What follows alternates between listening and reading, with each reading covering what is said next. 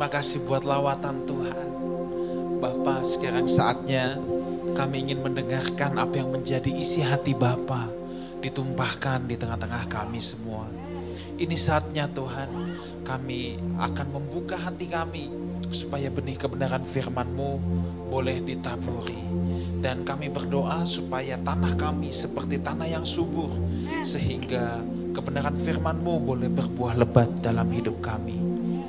Bapa, pakai hambamu yang akan menyampaikan kebenaran firman-Mu. Buang semua perhatian yang bukan berasal dari Tuhan, biar hanya isi hati Tuhan yang dilepaskan di tengah-tengah kami. Kami datang dengan segala kerendahan hati di hadapan Tuhan, menantikan suaramu berbicara di tengah-tengah kami. Terima kasih dalam nama Tuhan Yesus kami berdoa, kami mengucap syukur sama-sama kita katakan, amin. Puji Tuhan, silakan duduk. Thank you present worship team. Saya percaya kita semua diberkati. Saudara, tanpa panjang lebar lagi, siapkan hati kita untuk menerima kebenaran firman Tuhan yang akan disampaikan oleh Pastor Benny Syawarjaya. Silakan.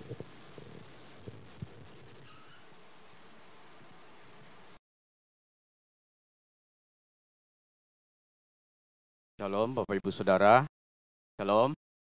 Yuk kita beri tepuk tangan untuk Tuhan Yesus dulu yuk. Bapak Ibu Saudara, rata-rata manusia secara umum, secara umum ya, selama hidupnya di dunia ini, rata-rata tuh maunya berusaha keras menghindarkan dirinya dari keadaan buruk atau keadaan yang tidak nyaman, dan berusaha keras untuk mendapatkan keadaan yang baik, keadaan yang nyaman, yang dipandangnya enak.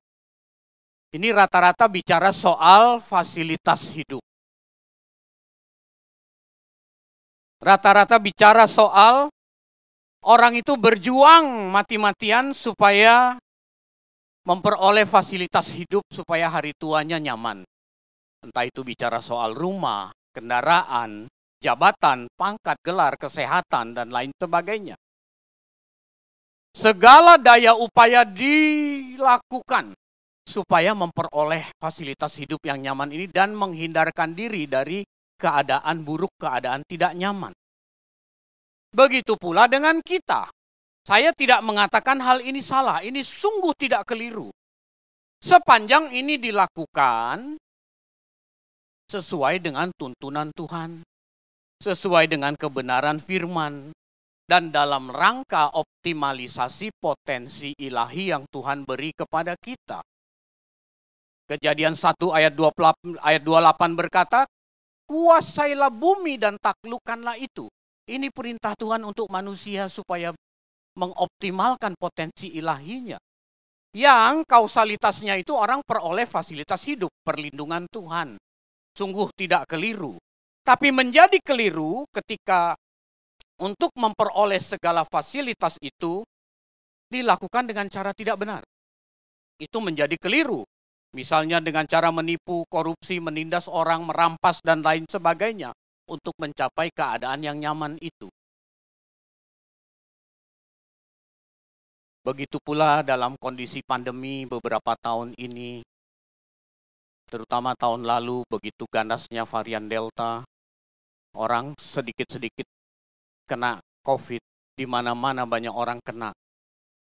Bapak Ibu Saudara kita berusaha keras dengan cara apa saja supaya terhindar dari kondisi yang tidak nyaman itu. Tidak salah Bapak Ibu.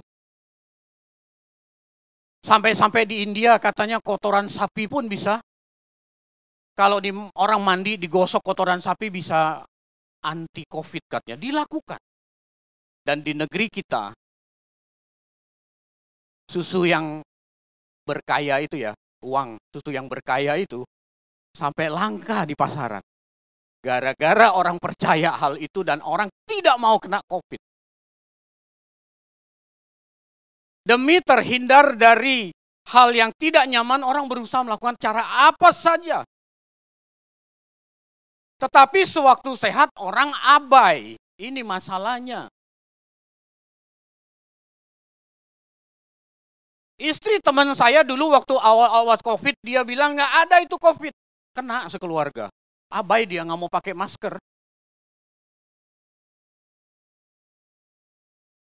Kita masih ingat waktu awal-awal vaksin baru masuk, masih diperuntukkan untuk apa tim kesehatan. Ada orang yang sudah berhasil dengan bayar atau dengan apa pun caranya, ngaku-ngaku keluarga, apotek, apoteker dan lain sebagainya bisa dapat duluan. Demi terhindar dari kondisi yang tidak nyaman itu. Bapak Ibu Saudara, untuk sakit penyakit orang bisa mempertaruhkan apa saja agar terhindar atau tetap sehat. Untuk fasilitas hidup orang berusaha semaksimal mungkin demi mencapai keadaan nyaman. Saya sekali lagi berkata, saya tidak mengatakan ini salah. Tetapi saya mencoba untuk membandingkan sesuatu yang bersifat sementara dengan sesuatu yang bernilai kekal. Sebagai makhluk yang memiliki unsur kekal, manusia itu punya unsur kekal. Waktu Allah menciptakan manusia, Tuhan menghembuskan nafas hidup. Itu unsur kekalnya. Roh itulah yang diingininya dengan cemburu. Manusia pasti akan berhadapan dengan resiko kekekalan. Maksud resiko kekekalan adalah semua perkataan kita, semua tindakan kita, semua perbuatan kita pasti mengandung resiko kekekalan. Makanya orang percaya harus hidup baru di dalam Tuhan, sudah tidak bisa lagi hidup suka-suka dirinya sendiri.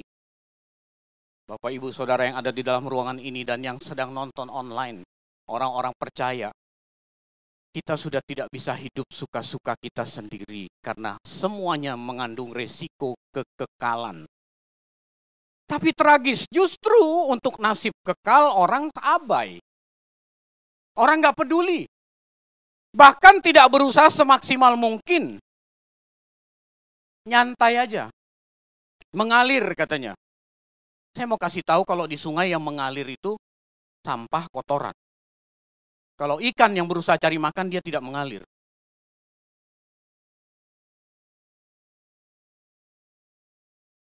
Orang itu mau punya fasilitas hidup yang baik, mengejar sesuatu yang tidak kekal, tapi sering abai dengan cara memperolehnya. Dalam hal ini banyak orang sembrono. Sembrono, bukan pemain lawak, dono, bukannya sembrono. Dalam hal ini banyak orang sembrono hidupnya. Padahal manusia itu harus berhadapan dengan resiko kekekalan hidup di dunia ini 70-80 tahun. Setelah itu kita berhadapan dengan resiko kekekalan. Tidak berlebihan Rasul Paulus memberikan nasihat dan peringatan ini sejak dulu. Kita buka Alkitab kita Efesus 5 ayat 15 sampai 18. Efesus 5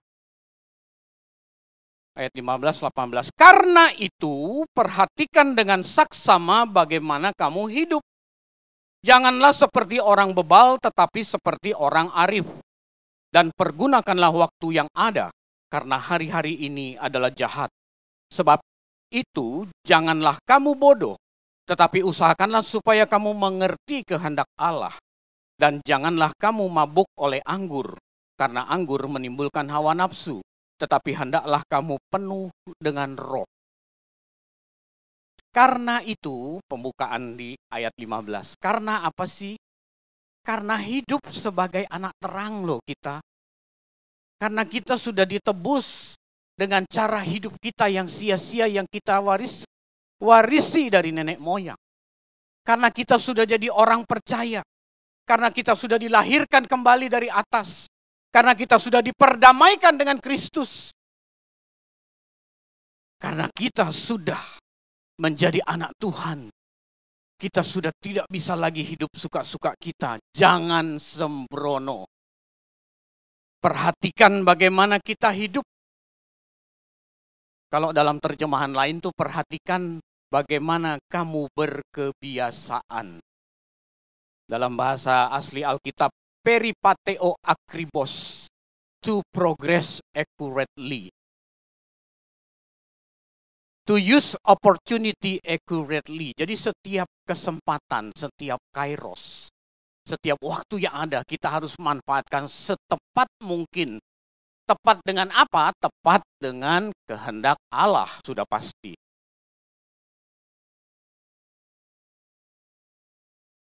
Saya merenungkan, kok Paulus ini ngurusin hal-hal sepele ya? Kebiasaan hidup kan kayaknya sepele ya. Bukankah Paulus lebih efektif ngurusin hal-hal yang lain? Tapi kok dia ngurus hal-hal kecil?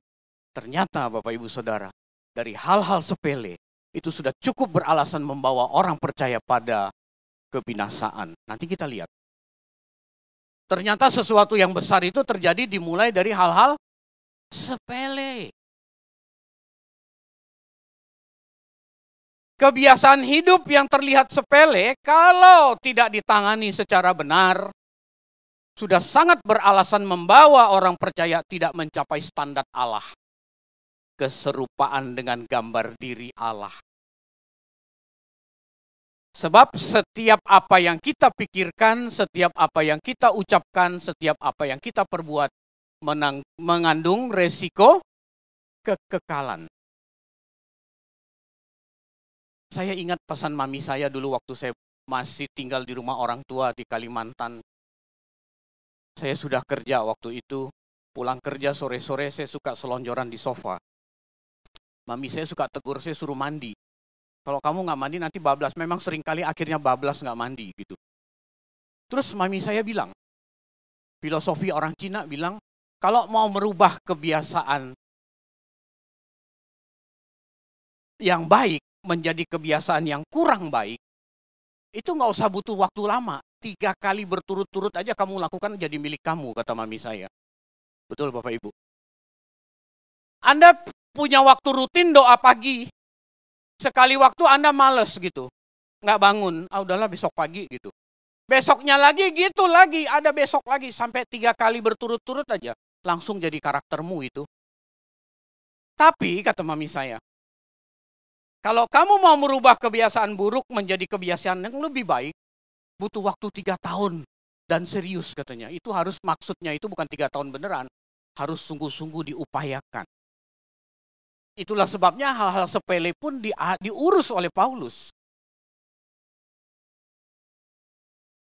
Saya punya anak, laki-laki Emerson namanya.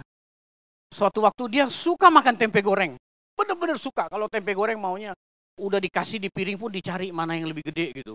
Itu yang tanya mamanya. Satu waktu siang-siang saya turun ke bawah, dia udah duluan turun, saya lihat bibirnya berminyak. Lalu saya bilang, kamu makan tempe ya? Enggak, papi katanya. Lalu saya bilang, kalau kamu mau mendingan kamu ngomong. Kalau kamu bilang enggak, papi lihat mulutmu ada minyak. Masa gara-gara tempe you don't go to heaven? Saya bilang. Kaget dia. Masa iya papi? Iya. Kalau kamu sekarang bilang enggak, nanti kamu ada kesempatan kamu makan lagi, kamu bilang enggak lagi. Lama-lama kalau tempe belum digoreng, kamu ambil dari freezer, kamu goreng sendiri, kamu bilang enggak juga, saya bilang. Bapak, Ibu, Saudara, hal-hal kecil itu bisa bawa kita tidak berjumpa dengan Tuhan Yesus. Kalau dibiarkan, kalau tidak serius dibenahi. Orang yang tidak jujur berke, berkepanjangan itu disebabkan karena hal-hal sepele. Coba tanya di tahanan-tahanan penjara, koruptor-koruptor. Mereka bisa nyolong miliaran triliunan itu apa langsung triliunan miliaran begitu? Pasti dari angka yang kecil ada kesempatan dilakukan terus lama-lama jadi jadi milik mereka. Itulah sebabnya Paulus bilang jangan seperti orang bebal, tetapi seperti orang arif. Orang bebal itu orang yang sudah diperingati berulang-ulang tetapi terus melakukan kesalahan yang sama. Itu orang bebal. Orang yang diperingati oleh roh kudus berulang-ulang tidak peduli. Tetap dilakukan. Jangan mencuri, jangan mencuri, jangan mencuri. Awal-awal sih mungkin dak dikduk dak dikduk hatinya karena belum pernah melakukan. Tetapi ketika dia sukses di kali pertama itu, lain waktu ada kesempatan kedua, dia merefer kepada kesempatan pertama itu. Waktu itu nggak masalah tuh gitu. Ada kesempatan dia curi lagi. Lain waktu ada kesempatan dia udah makin jago. Lain waktu lagi dia mikir gimana caranya supaya rapi. Lain waktu lagi kalau nggak ada kesempatan, dia cari kesempatan. Itu Yudas. Itu Yudas. Yudas itu seorang bendahara dalam organisasi Tuhan Yesus. Dia sering mencuri uang, kata Alkitab. Ketika nggak ada proyek, nggak ada proyek misi, waktu Maria Magdalena menyeka kaki Tuhan Yesus dengan minyak narwastu yang mahal, Yudas melihat itu peluang. Yudas berkata ini pemborosan Tuhan. Mendingan duitnya, mendingan minyak ini dijual, duitnya dibagi ke orang miskin. Kita baca ayat itu kayaknya Yudas peduli banget sama orang miskin, betul? Hatinya nggak beres, otaknya ngeres. Kalau ini dijual, ada proyek misi dong Tuhan. Bisa bagi-bagi duit ke orang susah dong. Aku bisa nyolong itu loh maksudnya.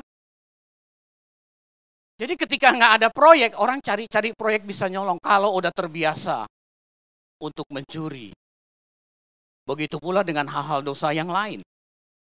Jadilah orang arif. Segala sesuatu terencana dan terukur itu orang arif. Tidak sembrono, tidak asal-asalan dalam menjalani kehidupannya. Orang arif itu tidak jatuh pada kesalahan yang sama berulang-ulang. Orang yang jatuh dalam kesalahan yang sama berulang-ulang, ditegur oleh roh kudus, tidak peduli. Orang demikian bisa mendukakan roh kudus, sampai titik menghujat roh kudus. Dan di dalam Alkitab yang saya baca ada dua dosa tak terampuni. Salah satunya adalah menghujat roh kudus. Itulah sebabnya saya katakan tadi, hal-hal sepele itu bisa membawa kita tidak memenuhi standar Allah.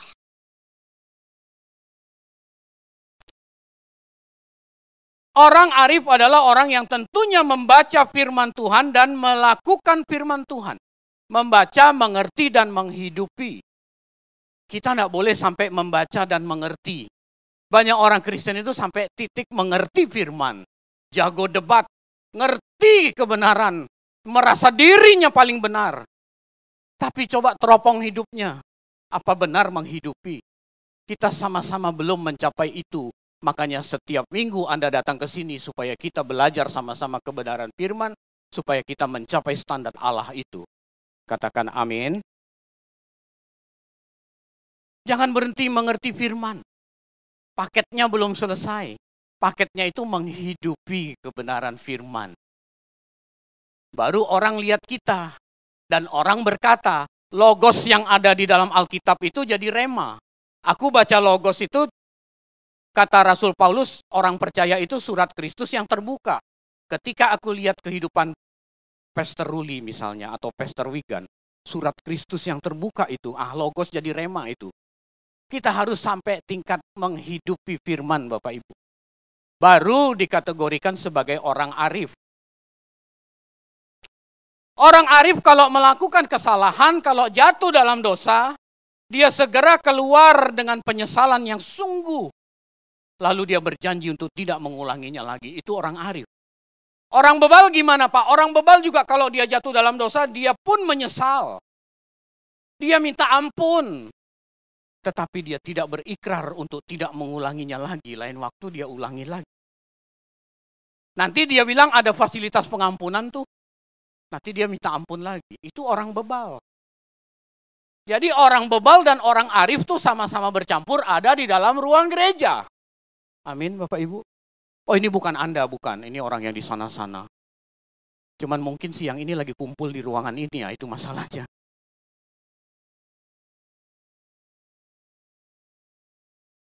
Orang bebal adalah orang yang tidak mengindahkan teguran roh kudus. Tidak melakukan kehendak Bapa. Dia melakukan kehendaknya sendiri. Itu orang bebal. Saat-saat tertentu dia bisa taat dan dia bisa menyesali banget perbuatannya. Dia bisa nangis di mimbar. Dia kalau lagi doa dia bisa nangis, sungguh menyesal. Tapi besok ada kesempatan dia ulangi lagi. Itu orang bebal.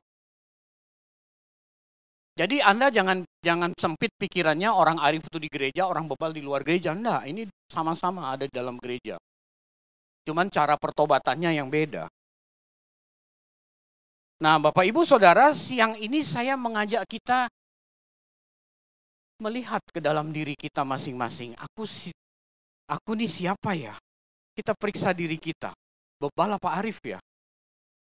Kita lihat dalam diri kita masing-masing. Efesus 5 ayat 16 tadi berkata, Paulus berkata, dan pergunakanlah waktu yang ada. Karena hari-hari ini adalah jahat. 2000 tahun yang lalu. Surat Efesus ditulis itu tahun 80 ke atas. Hari-hari ini adalah jahat. Sekarang 2022 di penghujung. 2023 memang kepala negara kita bukan bilang tahun jahat tapi tahun gelap 2023. Orang semakin sulit bersaing hidup, Bapak Ibu. Tahun gelap itu pasti dari pertumbuhan ekonomi. Kalau ekonomi tidak bertumbuh, berarti untuk bersaing hidup itu makin susah. Dalam keadaan itu, orang semakin menggila untuk tidak memperhatikan teguran kebenaran firman. Bisa sampai saat itu, bisa sampai begitu Bapak Ibu. Orang arif harus mempergunakan waktu yang ada atau kesempatan atau dalam bahasa aslinya kairos. Saya kira beberapa waktu yang lalu Bapak Gembala sudah menjelaskan kairos dan kronos. Saya nggak perlu menjelaskan lagi. Kairos itu peristiwa yang ada. Gunakan setiap waktu, setiap peristiwa yang ada dengan bijak. Sebab hari-hari yang kita lalui adalah jahat dunia sudah begitu fasik pergunakan durasi hidup kita yang singkat untuk mendapatkan tempat yang baik di kekekalan abadi. Jangan sampai kita sibuk berjuang supaya hidup kita di dunia ini baik, lalu kita mengabaikan hal yang bernilai kekal. Saya bukan bilang tidak boleh. Saya juga seorang pengusaha. Saya punya perusahaan, saya juga pingin cuan, fulus, profit, saya juga mau. Tapi jangan sampai kita mengabaikan prinsip kebenaran firman Tuhan untuk memperoleh itu semua. Ini yang tidak boleh Bapak Ibu. Masa bisa Pak? Bisa. Kenapa nggak bisa? Orang Tuhan menciptakan manusia, Tuhan suruh manusia kerja kok. Tuhan bilang beranak cuculah dan bertambahlah banyak. Itu perintah berkomunitas, perintah berkeluarga. Yang kedua, kuasailah bumi dan taklukkanlah itu bekerja. Menggunakan prinsip kebenaran firman Tuhan. Supaya manusia bertumbuh menjadi serupa dengan Kristus. Mengapa nggak bisa gitu? Oleh karena dunia kita sudah begitu fasik. Kita rasa itu udah standar, jadi mau benar aja susah. Nggak bisa itu. Jangan sampai kita sibuk memperjuangkan hal-hal yang tidak kekal itu mengabaikan hal yang bersifat kekal. Yang ideal gimana Pak? Berjuanglah seoptimal mungkin untuk hal yang tidak kekal dengan mempergunakan prinsip kebenaran firman yang kekal. Itu yang benar. Beri tepuk tangan untuk kebenaran ini. Dunia sudah begitu rusak Bapak Ibu. Dan dunia sudah tidak lagi menjadi tempat yang ideal bagi manusia. Sejak kejatuhan manusia pertama kali ke dalam dosa, Tuhan langsung mengutuk dunia ini. Itulah sebabnya di dalam 1 Petrus 1 ayat 17, Rasul Petrus mengatakan kita itu menumpang. Kita itu menumpang, jadi kita tidak menetap. Anda kalau naik bis itu jadi penumpang, di titik tertentu Anda harus turun, nggak bisa Anda tinggal di situ terus.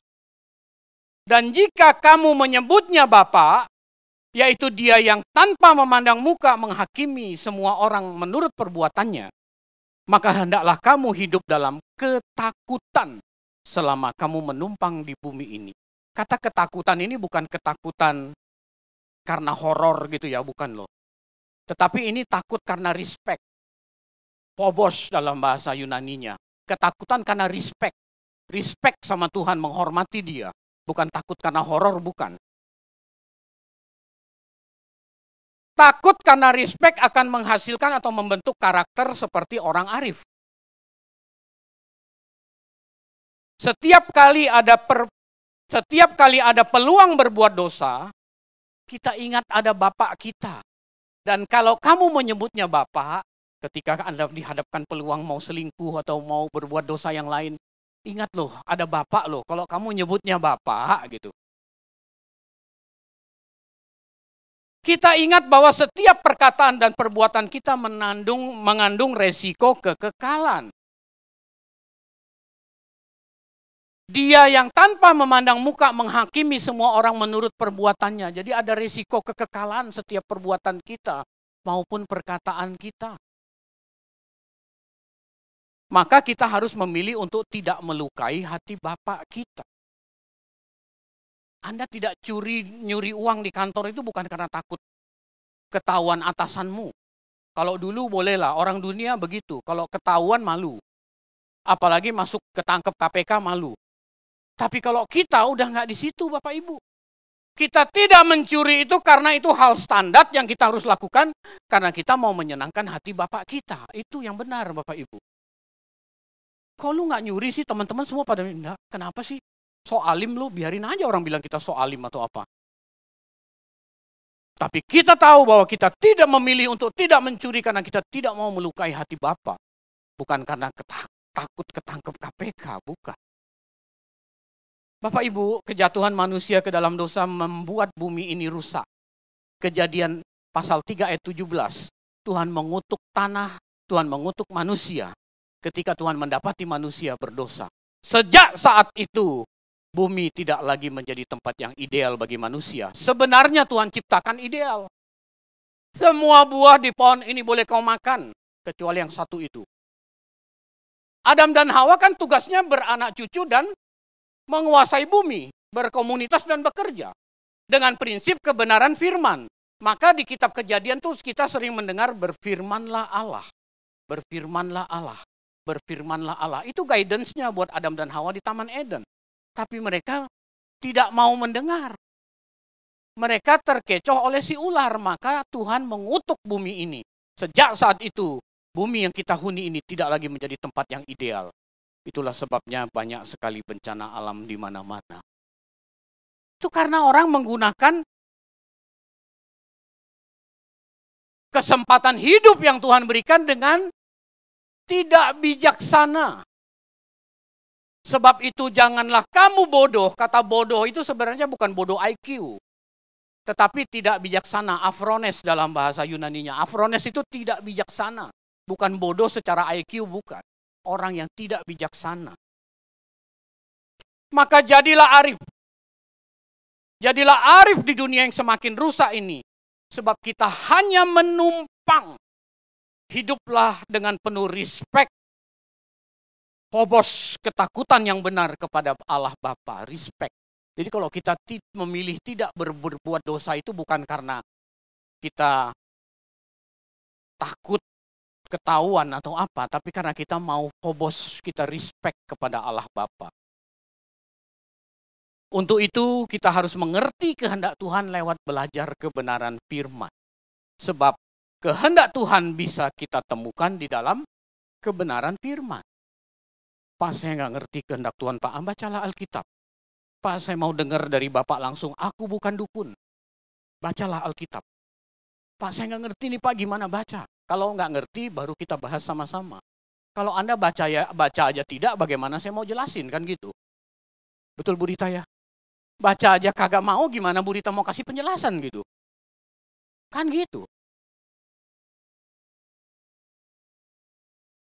Sebab itu janganlah kamu bodoh, tapi usahakanlah supaya kamu mengerti kehendak Allah. Orang Kristen, sepintar apa pun dia, walaupun gelarnya banyak, walaupun kedudukannya tinggi, walaupun mungkin lulus dari universitas terbaik di atas muka bumi ini, kalau tidak mengerti firman, kalau tidak belajar Alkitab, dia tetap dipandang sebagai orang bodoh dari segi kacamata kebenaran firman atau orang yang tidak bijaksana atau afronet. Itu itulah sebabnya tidak heran kalau kita pernah menjumpai orang yang pinter, yang lulus dari universitas terbaik, bahkan bergelar tinggi, tapi percaya pada hal-hal mistik. Ada nggak orang begitu di gereja Bapak Ibu?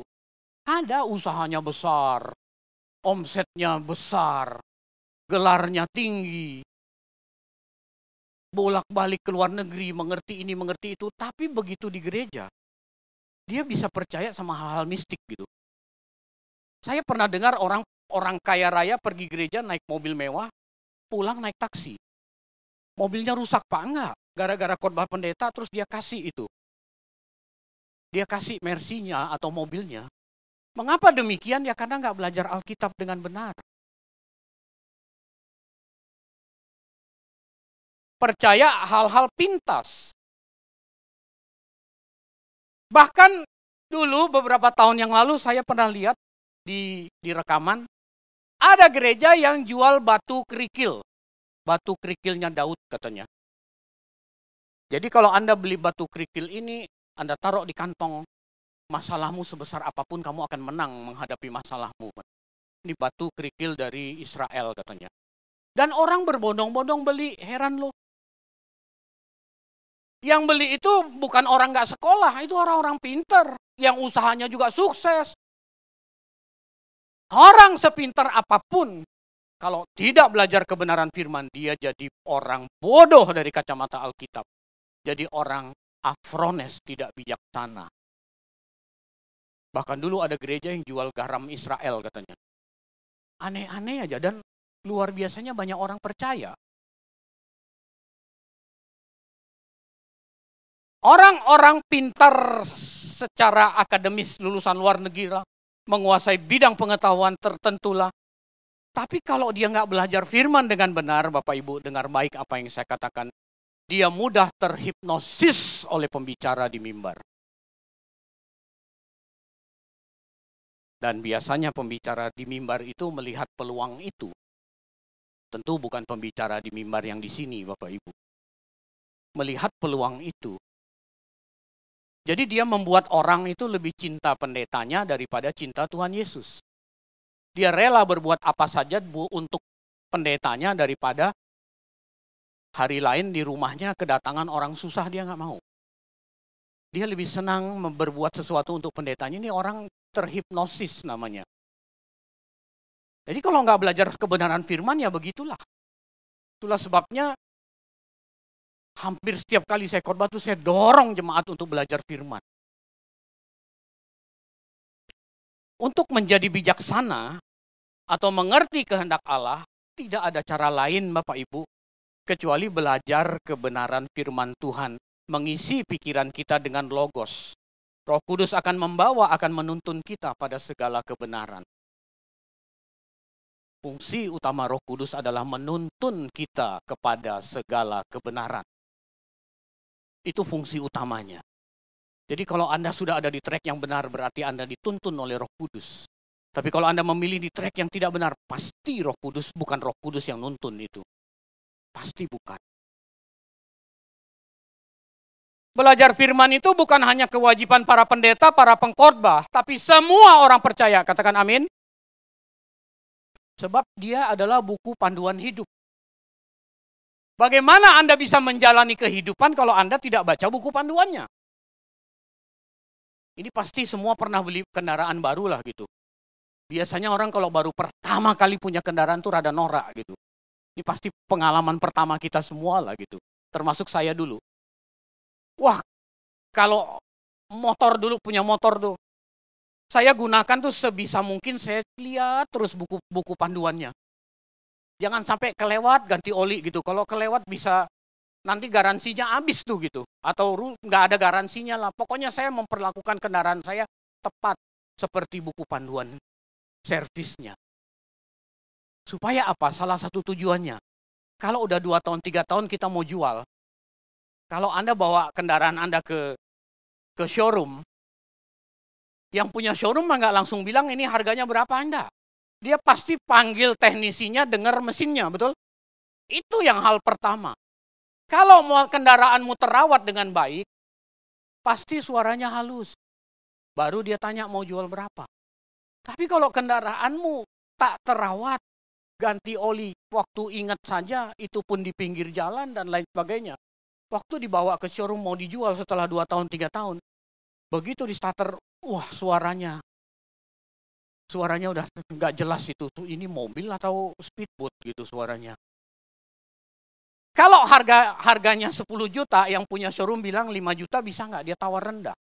Tapi kalau kendaraan Anda terawat 10 juta, dia dia mungkin nggak nawar. Karena dia tahu ini terawat. Bapak Ibu, kalau kita menjalankan hidup kita tidak sesuai dengan buku panduan hidup kita, mati nggak? Menghadap penghakiman Tuhan nggak? Menghadap.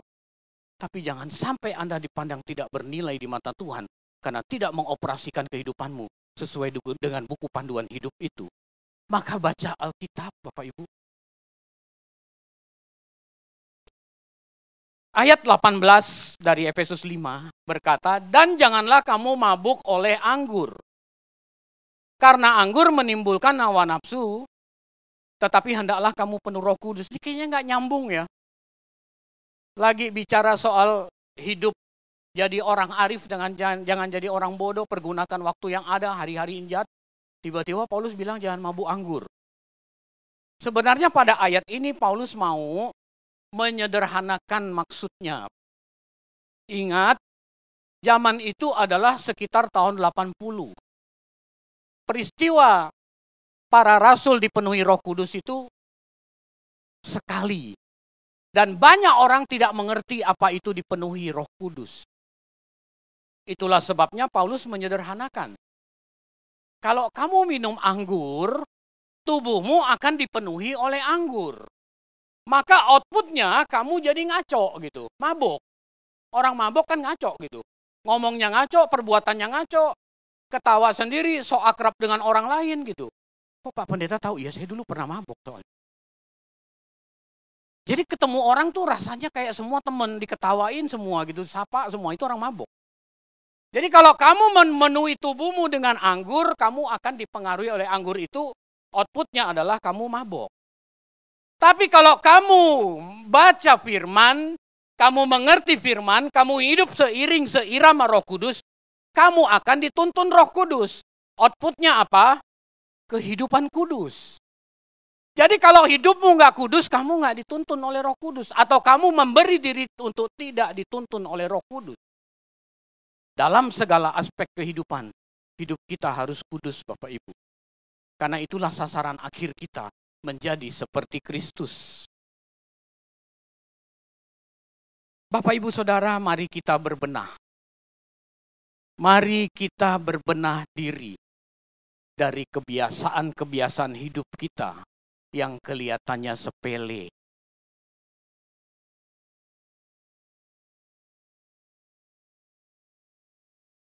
Pria-pria kalau masuk WC umum di mall atau di mana-mana. Beberapa orang saya saya saya notice gitu ya. Habis buang air tuh nggak di nggak di flash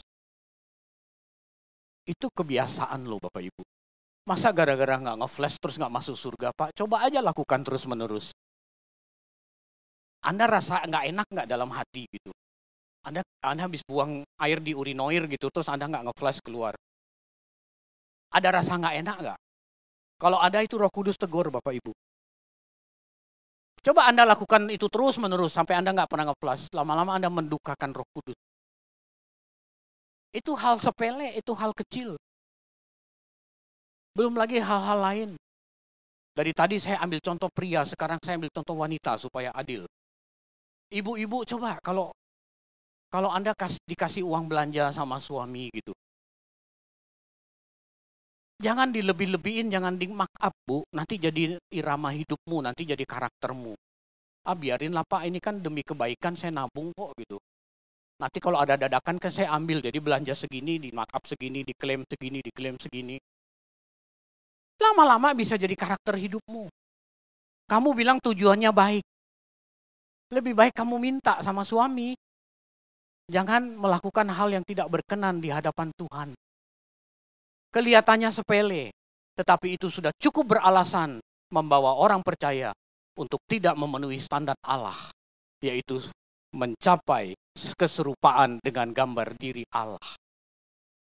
Bapak, ibu, saudara, mari kita berbenah diri dari hal-hal yang sepele ini, mulai dari menepati janji, menghargai pasangan hidup, konsisten antara ucapan dengan perbuatan, on time, bertanggung jawab, dan lain sebagainya.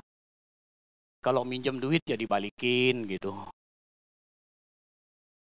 Saya pernah baca satu tulisan itu katanya, kata orang cari uang tuh susah, tapi percayalah nagih utang jauh lebih susah katanya. Ini kan udah jadi habit gitu. Dulu Dulu berapa puluh tahun yang lalu kita sering meeting gitu ya, saya dan teman-teman. Ada satu teman yang tinggal di Bekasi. Kalau meeting di Jakarta Pusat dia terlambat. Terus kita bikin meeting di Jakarta Barat dia juga terlambat, alasannya jauh. Kita meeting di Kelapa Gading yang dekat Bekasi terlambat juga. Ini orang yang tidak menghargai orang lain, yang tidak yang menyepelekan ini orang yang bisa kategorinya afrones. Dia terus yang terlambat. Berarti ini habitnya dia gitu. Bapak Ibu hati-hati dengan hal-hal yang sepele. Hati-hati dengan hal sepele karena hal sepele ini sudah sangat cukup beralasan membawa kita tidak mencapai standar yang Allah kehendaki. Itulah sebabnya mari kita manfaatkan setiap kairos kesempatan waktu yang ada untuk kita terus mengisi pikiran kita dengan kebenaran firman Tuhan, untuk kita terus belajar kebenaran firman Tuhan, sehingga semakin hari kita semakin bijaksana, semakin menjadi orang arif, semakin peka, semakin mengerti kehendak Tuhan. Sehingga di kesementaraan hidup kita ini, yang kata Rasul Petrus cuma menumpang, suatu hari kita akan berada di tempat kita sebenarnya. Di sini kita hanya menumpang. Itulah sebabnya jangan investasikan waktu kita secara optimal untuk menghasilkan sesuatu yang membuat hari esok kita nyaman dengan mengabaikan prinsip kebenaran firman Tuhan. Lakukan itu semua dalam sukacita kebenaran firman, maka hasilnya pasti beda. Anda bisnis dengan cara kotor, Anda bisnis dengan cara benar. Hasilnya beda Bapak Ibu. Walaupun di sini mungkin lima kali, enam kali lipat.